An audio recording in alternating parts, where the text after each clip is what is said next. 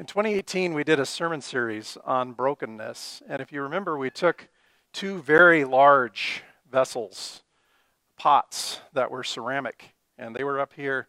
We had a, an early service and a late service, so we, we literally broke two pots during the service. We had uh, a person who's been a member here for 50 years break one, and we had a young adult break one. And Ty says that was me. and believe me, he knows how to break something. it was it was very impressive.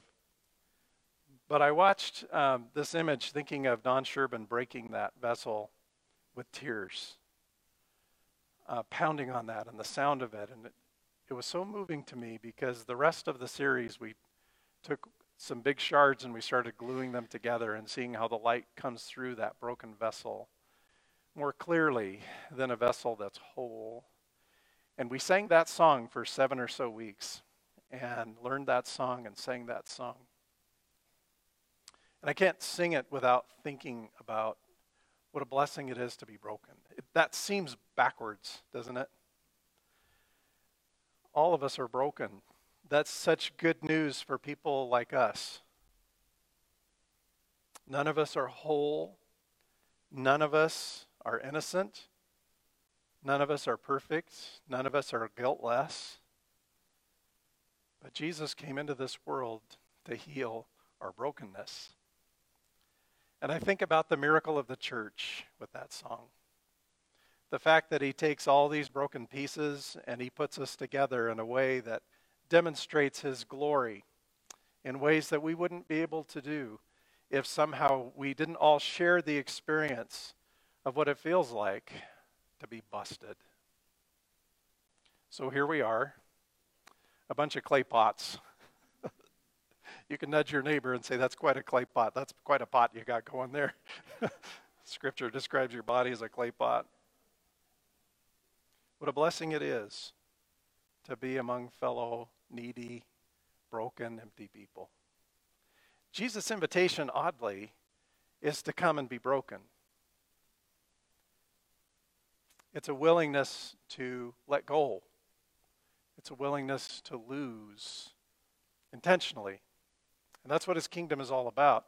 It's to set aside my agenda and my priority for what I think is important in favor of his kingdom, in favor of his priority, in favor of his kingship. And I have to say, that invitation is not appealing to everyone, as you would imagine. I'm going to begin this message a little differently. I'm going to read to you a story I read this story by a professor named John Koessler, and it's a rewrite, you'll notice, of one of Jesus' parables. I think you'll recognize it. And it speaks to today's beatitude from Matthew chapter 5 that I'll read in just a moment. That beatitude is Blessed are those who hunger and thirst for righteousness, they will be filled. So imagine this story with me as I read it. A businessman decided to throw a party for some of his clients and because he was doing so well, this businessman spared no expense for the party. He hired the most expensive caterer he could find, and he rented out the meeting room of the finest five star hotel. He paid an army of uniformed waiting staff to serve his guests from gleaming silver trays. Sounds like our Meridian Friends award winning fellowship team, doesn't it? He commissioned an artisan to carve an ice sculpture of swan and had it floating in the lake of punch. Engraved invitations were sent out in advance, hand delivered by special messengers in plenty of time for everyone to clear their calendars. But somehow, when the hour came for the party to begin, the host found himself alone. Not one guest bothered to come not even the mayor. After waiting an hour, the host asked his assistant to get the guest list and begin making some phone calls. The first person his assistant called was very apologetic.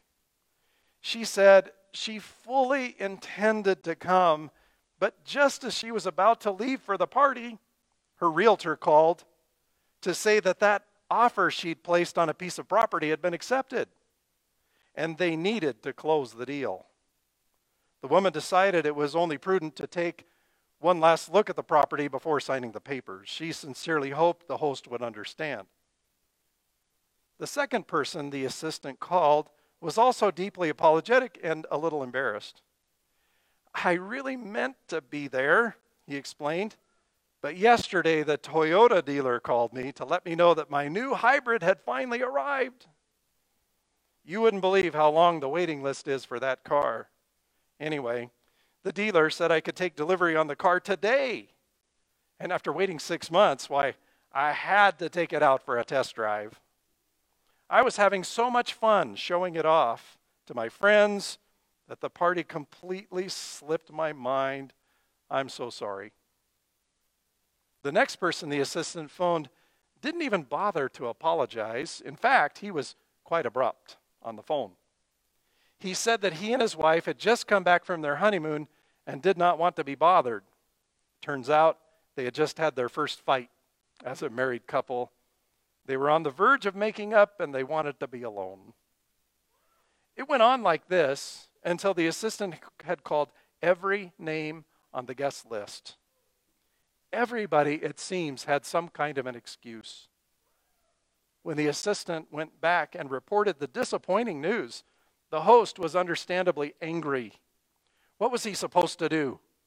The hotel was already booked, and the deposit was non refundable. The food was already prepared, and the ice swan was starting to melt. Suddenly, the host got a flash of inspiration he remembered that on his way to the hotel, he had passed a group of homeless people. He called his assistant over. Go out there and tell them there's a free meal for them in here, he said. Didn't take long for the word to spread on the street, and soon there was quite a crowd filing sheepishly into the door. But even with these newcomers, there was still plenty of food, and most of it was in danger of going to waste looking at one of the street people enjoying the hors d'oeuvres, another flash of inspiration came to the businessman. Call the homeless shelters, he told his assistant. Tell them to bring all their people down here for dinner. In the meantime, the guest who had purchased the new car happened to drive past the hotel on his way home. Feeling guilty, he decided to show up at the last minute because he'd been out driving around in his new car all day. He, he didn't have time to change into his tuxedo, but he thought, better late than never. When he first saw the ragged looking crowd seated at the tables, he thought he had come to the wrong place. But then he saw the host standing in the corner and went over to him to make his presence known. Instead of being happy to see his guest, the host was angry. He called for security and had the guest ejected from the party. The host said, Not one of those who were invited will get a taste of my banquet. Are you truly hungry? Are you thirsty for the kingdom of God? Please stand with me as you're able. I want to read this from Matthew chapter 5. We've been looking at the upside down invitation of Jesus to come, to be willing to be empty, to be willing to be broken, to be willing to be hungry in order for God to do the filling. Now, when Jesus saw the crowds, he went up on a mountainside and sat down. His disciples came to him, and he began to teach them. He said, Blessed are the poor in spirit, for theirs is the kingdom of heaven. Can you believe it? Blessed even are those who mourn. They're the ones that will be comforted. And blessed are the meek, for they will inherit the earth. Blessed are those who hunger and thirst for righteousness, for they will be filled. Blessed are the merciful, for they will be shown mercy. Blessed are the pure in heart, for they will see God. Blessed are the peacemakers for they will be called children of God. Blessed are those who are persecuted because of righteousness, for theirs is the kingdom of heaven. Blessed are you when people insult you, persecute you, and falsely say all kinds of evil against you because of me. Rejoice and be glad, for great is your reward in heaven. For in the same way they persecuted the prophets who were before you. This is the word of the Lord. Thanks be to God. Please be seated.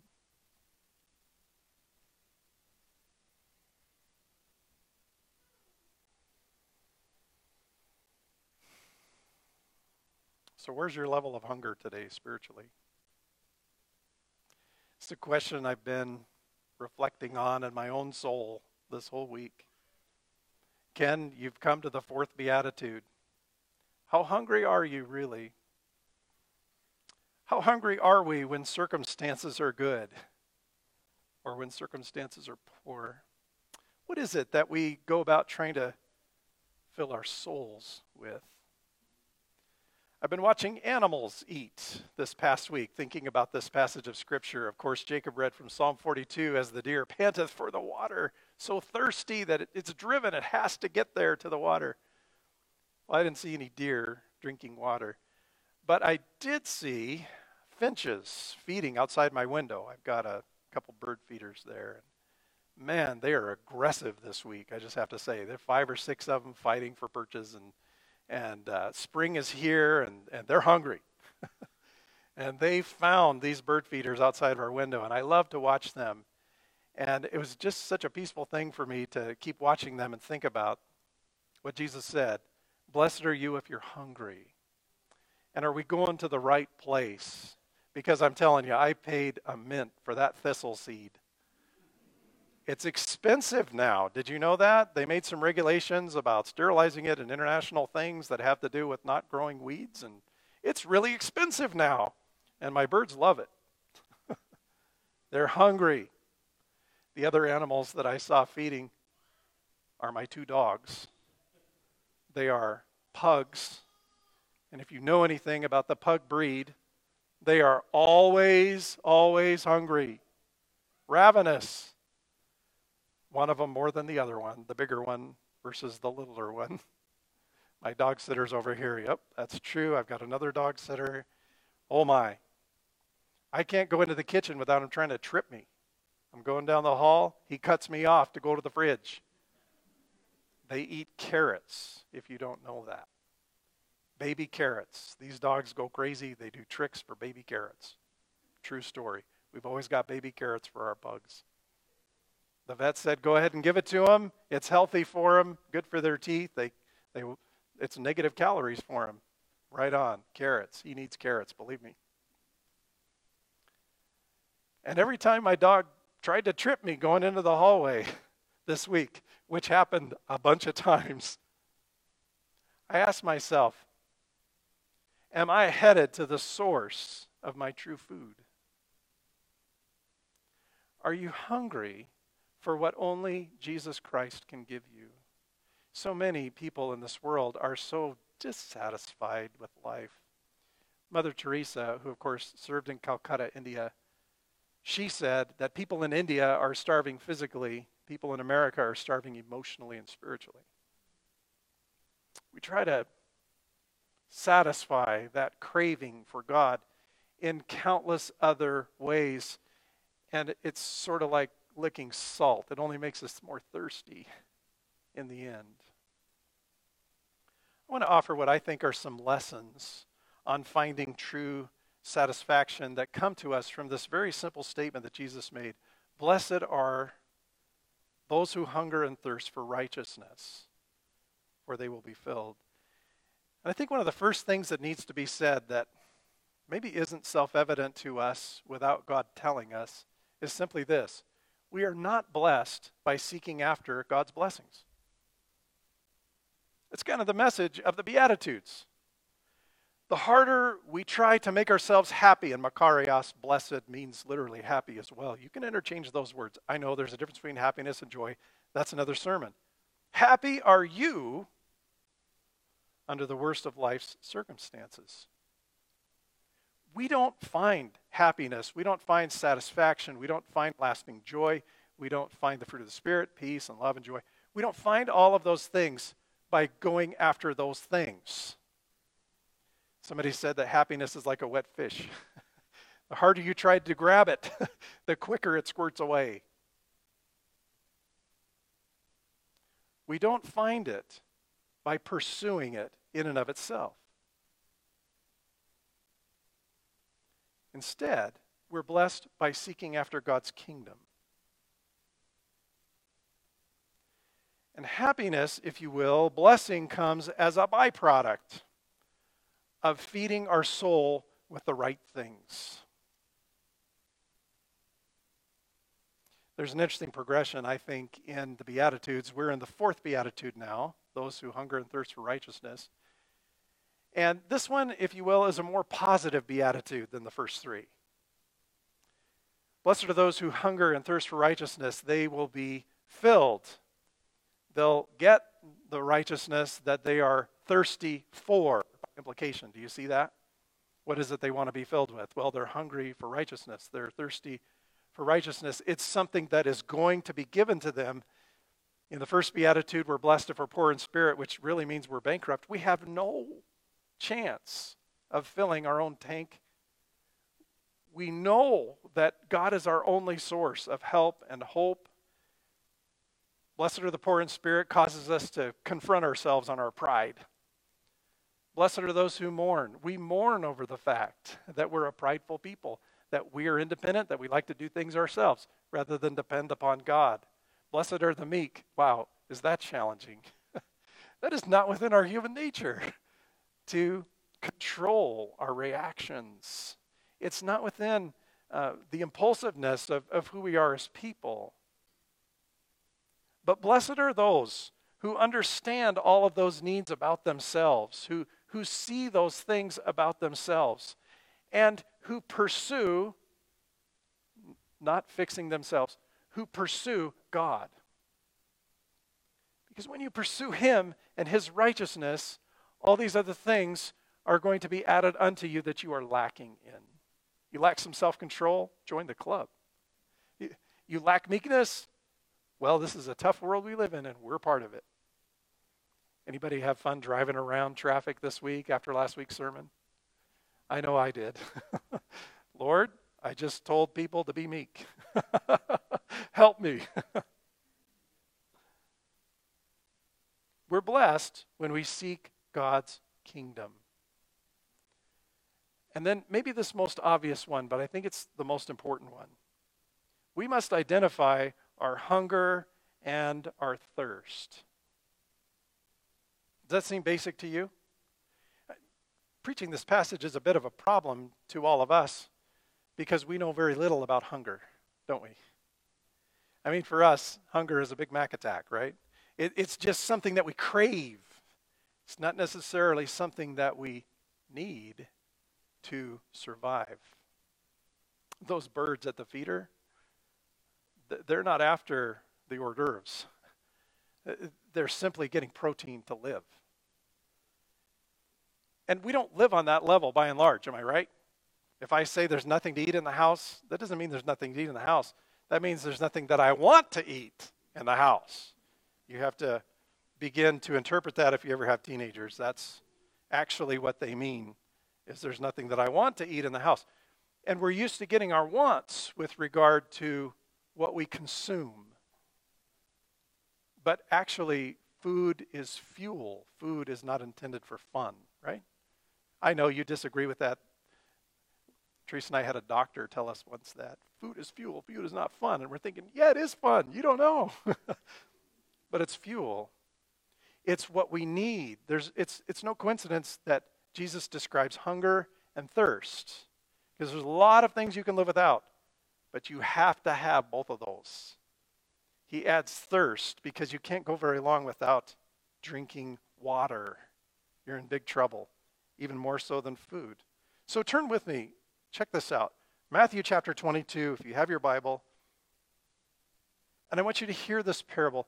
And, and, I, and I want you to think about your level of desperation to accept God's invitation? Is it there? Jesus spoke to them again in parables. So he's talking all about the kingdom of heaven. And he said, The kingdom of heaven is like this. A king who prepared a wedding, it's like a king who prepared a wedding banquet for his son. He sent his servants to those who had been invited to the banquet to tell them to come, but they refused to come. Then he sent some more servants and said, Tell those who've been invited that I've prepared my dinner. My oxen and fatted cattle have been butchered, and everything is ready. Come to the wedding banquet. This is what the kingdom of heaven is like, Jesus says. But they paid no attention. And they went off, one to his field, another to his business. The rest seized his servants, the ones delivering the engraved invitations, mistreated them, and even killed them Of course, this is reference to Old Testament prophets, right? That's what they did to prophets who were speaking the truth. The king was enraged. He sent his army and destroyed those murderers and burned their city.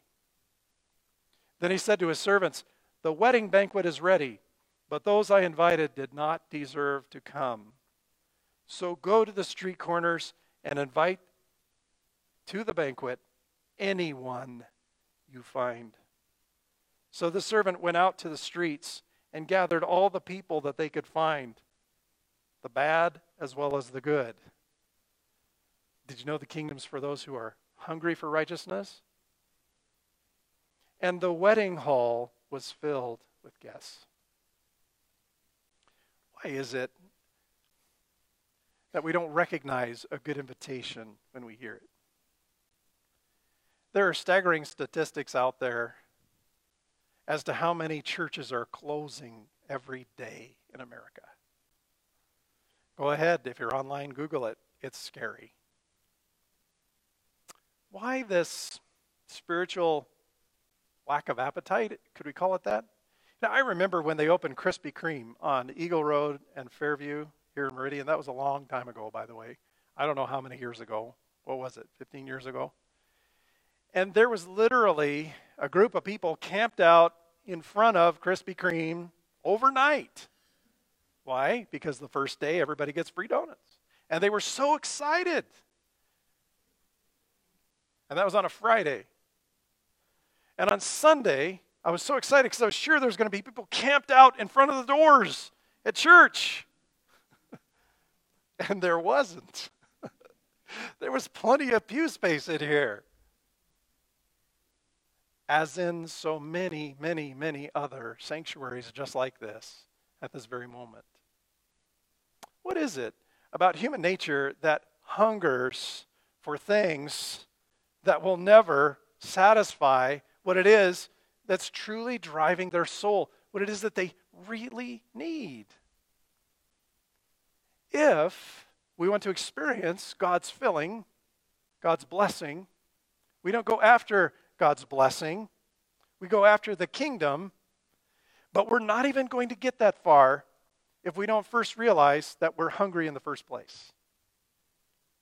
Because we fill it with so much other stuff. And when I say our hunger and our thirst, know this it's a hunger and thirst for something specific, for righteousness. I, w- I want to spend a few minutes then talking about what this actually might look like for you and me. I mean, how do you actually know if you are hungry and you are thirsty for righteousness? I want to give you a few answers to that question. You know it when you are aware of your own unrighteousness. This is a really important aspect of this beatitude. They are hungry and thirsty for something specifically. What is it? Righteousness. Boom. I mean, this had to be shocking for Jesus' hearers. Do you hear what Jesus is saying in this? God's favor rests on those who are not already righteous. I mean, in our own minds, don't we think of it this way? If I'm righteous enough, God's going to bless me. If I'm good enough, if I'm pleasing enough, if I work hard enough, if I volunteer enough, if I give enough, I'm going to get God's blessing. That's how we operate on the realm of our human nature. But righteousness is not the prerequisite. It is not the, it, yes, righteousness is not the prerequisite of God's blessing. That's stunning. We think that it should be. Righteousness is the blessing. What are they going to be filled with? New Toyota hybrids, new real estate acquisitions. No. They're going to be filled with the righteousness they're actually hungry for. That's what they're pursuing. God honors that pursuit. Righteousness is the blessing. Do you get it? We think of the blessing as being comfortable. And, and when we're afflicted, instead, we wonder, what did I do wrong?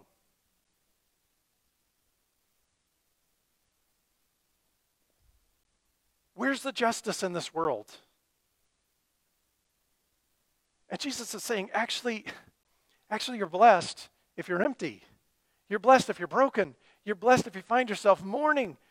You're, you're blessed if you're persecuted. You're blessed if you're hungry and you're thirsty and you're in want and, and you're a broken vessel. You're empty. And you know you can't put yourself back together. We have to identify that hunger and that thirst as the prerequisite before we're ever going to experience the meaningful fulfilling of the thirst that we really long for.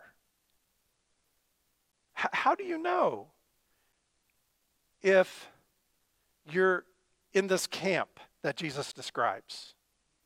How do you know if you're one of these people that's going to be filled? How do you know if you're going to receive this blessing from Jesus? Well, one, you're a person who's highly aware of your unrighteousness. So when that invitation comes, you come running. So, secondly, you know it if you don't have to be persuaded to come to the table. How many parents out there suddenly had flashbacks of memories? I worked hard on this meal. Get over here. You need to eat that. And then, of course, there's this parenting with love and logic thing that says you're not supposed to force them to eat, parents. Oh, come on. we worked hard on this. I get it. But there's truth in the love and logic thing, too, because they're not hungry. How do you know if you're really hungry? You don't have to be chummed to the table.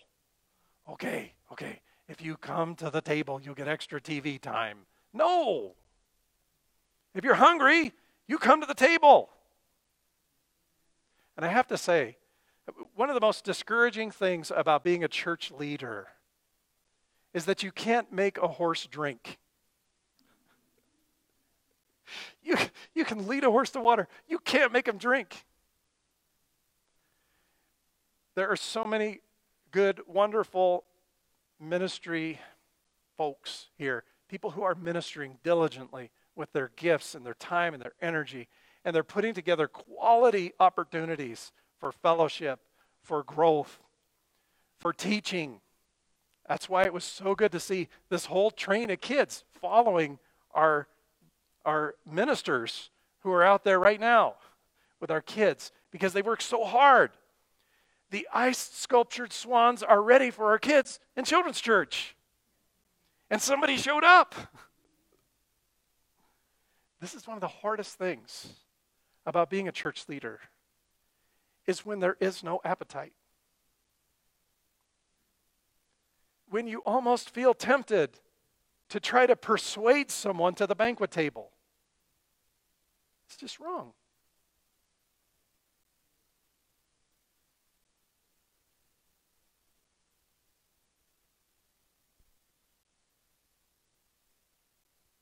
You know you're hungry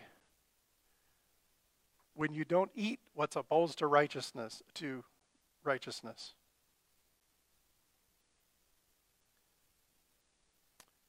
We had a pet goat when I was a kid. We let it in the house. We, always let it in the house. We just grew up differently than you probably expect. Goats will eat anything. They'll eat the newspaper if you leave it. They'll eat a tin can. They'll eat old socks. They'll try to eat anything. But with sheep, that's not the case. In the words of a preacher in the 1600s, if you don't eat, you'll eventually die. But if you eat poison, you'll die a lot sooner.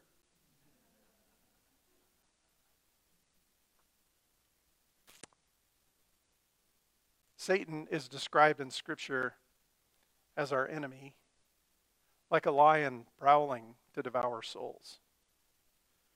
There is a battle going on for the will and the soul of men and women and children in this world. And the deceitfulness of sin is that it seems attractive. Satan doesn't appear to us as this horned, ugly thing that you're afraid of. It appears to us as something that, well, by golly, we deserve. You know, I've tried this righteousness thing and it's no good. I've tried to be nice to people, I've tried to be meek, whatever, and I'm done. And he works his way in. He spoils our appetites. Did your mom ever tell you that? Don't eat that cookie, it'll spoil your appetite. Think, what do you mean? I thought eating, that was the point, was to spoil my appetite. I get it. Eat the right things. We have an enemy who is seeking to devour, and that enemy is winning on so many fronts in this world right now. You have loved ones we are praying for because they've been deceived. They are being injured and hurt, they're being poisoned. So, not only do we have to deal with the distraction of the Toyota dealership and, and all these other things that, that, that promise fulfillment and satisfaction and pleasure and possessions and accomplishment and, and all these other things that we think are what we want, we also deal with things that are just downright deadly in this world. And addiction is on the rise. We're even legalizing gateways to addiction. It's just a soapbox. You can disagree with me on that one if you want to. But I have a brother who's no longer alive because he started with medical marijuana. It's legal in Oregon. And when I cleaned out his stuff, I found the stuff that he was selling. Had a guy come in at gunpoint at his house. I just want you to know. Okay, that's a soapbox. I get tired of seeing the destruction of sin in this world. And it takes so many of our young people.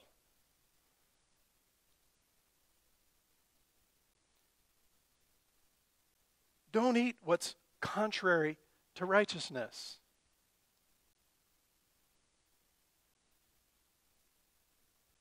How do you know if you're in this camp?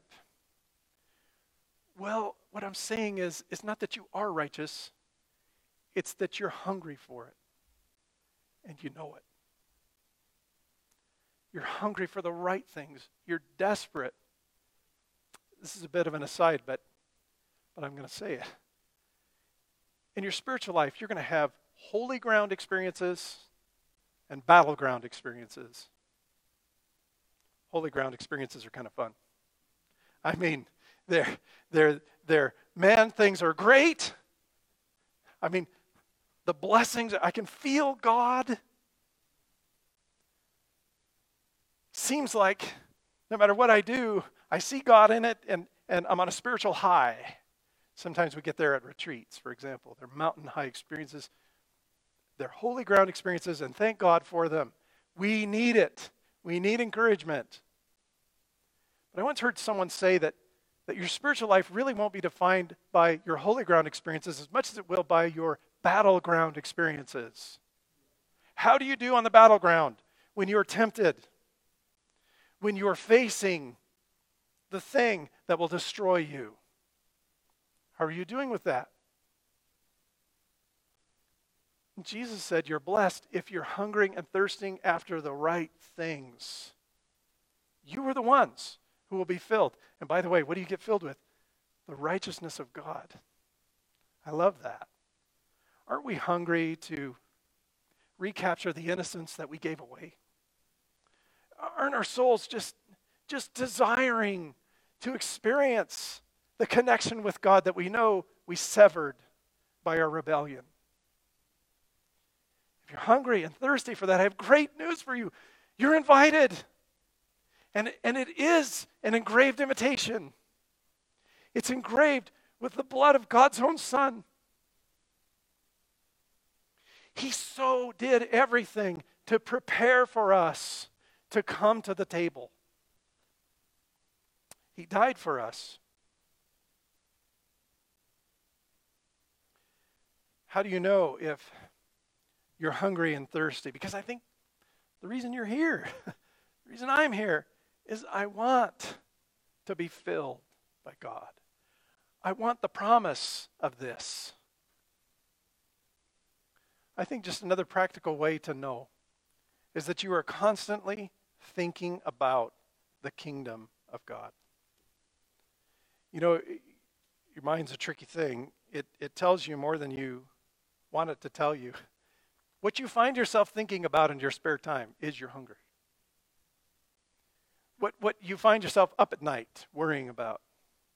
What, what you find yourself dwelling on in terms of the details as a planner, if you're like me. We tend to worship what we think about. Be transformed by the renewing of your minds. Psalm 42, the psalmist wrote, As the deer pants for the streams of water, so my soul pants for you, my God. But, but listen to more of it. That's the familiar part because you know the song. My soul thirsts for God the living God. When can I go and meet with God? When does Krispy Kreme open?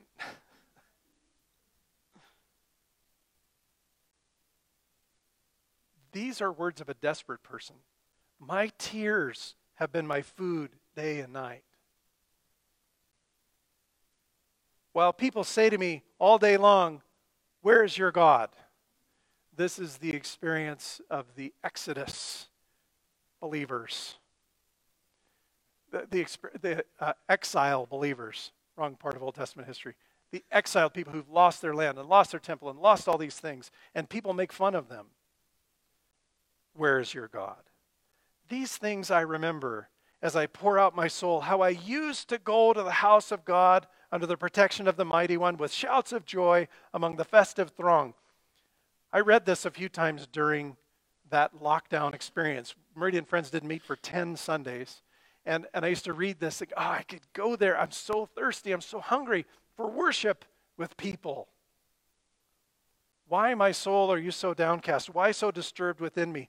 Put your hope in God, for I will yet praise him, my Savior and my God.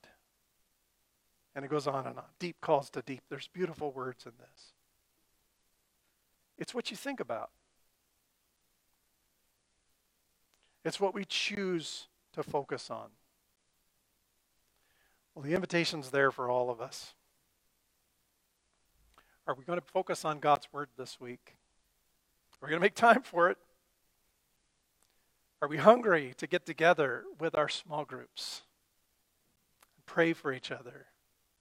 Are we eager to serve with our gifts? Are we eager to do all those things that we know are in pursuit of Jesus?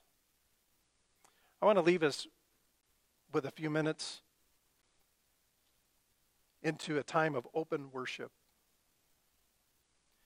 This, incidentally, is a time just for us here in house. So we're here in the sanctuary. That camera has got people in the fellowship hall that are in person as well over here. And by the way, it sounds like we missed something fun over there today, as Jacob gave the same pastor's prayer over there as to in here. Uh, with tur- turning down the lights or something, Jacob will have to answer for the fellowship group. We're glad you're here worshiping with us. I just want you to know. If you're in the fellowship hall and you want to share during open worship, you can come and use this microphone. What I'm saying is, this is in house only, so we are streaming live, but we're about to mute the live stream. So if you want to share, you're not on the World Wide Web. You're just here with the folks that are here. And for those who are online, uh, we want to invite you to use this time to reflect, to listen to the voice of God to you personally and individually. And if God speaks to you, something that He wants us all to hear, instead of using the microphone right there, we're going to invite you to use the comments that are online. And we would like to hear how God is stirring and moving in your heart too. We may use this time, if you're not familiar with open worship, in total silence. And I have to say, how refreshing. we never get a chance just to be still and to be quiet. But if God is stirring you to speak, please be obedient and share with the rest of us as well. Either way, let's attend to Christ who is present and who welcomes us to his table today.